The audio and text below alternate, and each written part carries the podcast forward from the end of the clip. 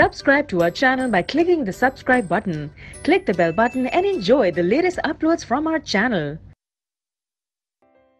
Now the first attempt of classification of elements was made by Daubenier और उस attempt को कहा गया डॉबनियर ट्रायल ठीक है तो डॉबनियर ने क्या किया एलिमेंट्स को increasing order of atomic masses में अरेंज किया ठीक है जो एटॉमिक मासेस थे एलिमेंट को असाइन जो थे उनके इंक्रीजिंग ऑर्डर में उसको अरेंज करके उसने थ्री एलिमेंट्स के ग्रुप बनाए थ्री थ्री एलिमेंट्स के ग्रुप बनाए जिनको नेम दिया ट्रायड ठीक है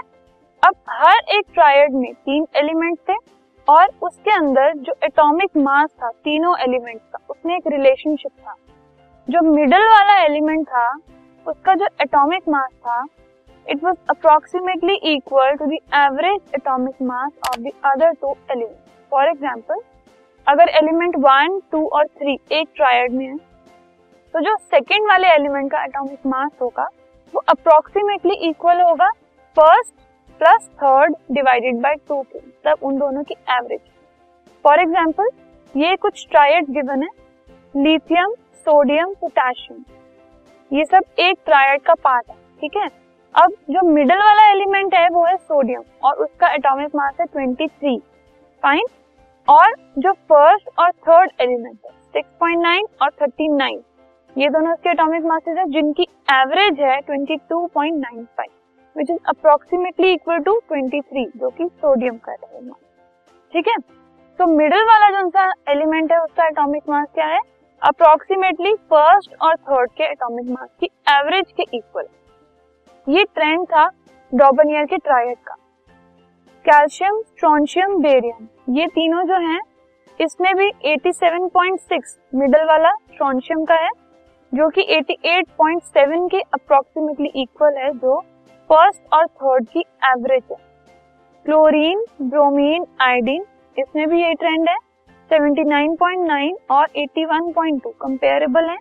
और 81.2 क्या है फर्स्ट और थर्ड की एवरेज ठीक है तो अप्रोक्सीमेटली जो मिडल वाला है वो फर्स्ट और थर्ड की एवरेज के इक्वल है इस तरीके से डॉबर्नियर ने ट्रायड को अरेंज किया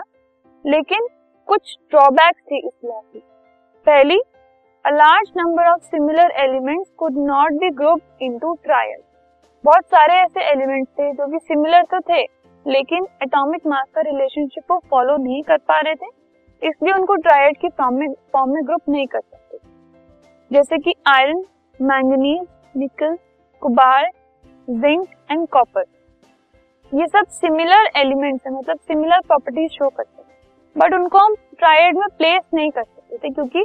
एटॉमिक मासेस वाला जो रिलेशनशिप है वो ये फॉलो नहीं करते फर्स्ट ड्रॉबैक ये थी कि बहुत सारे एलिमेंट्स छूट गए थे जिनको हम ट्रायड में ग्रुप कर सकें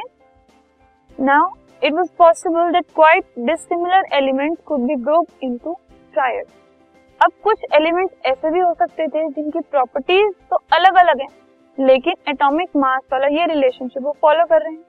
तो पर्पस जो था क्लासिफिकेशन का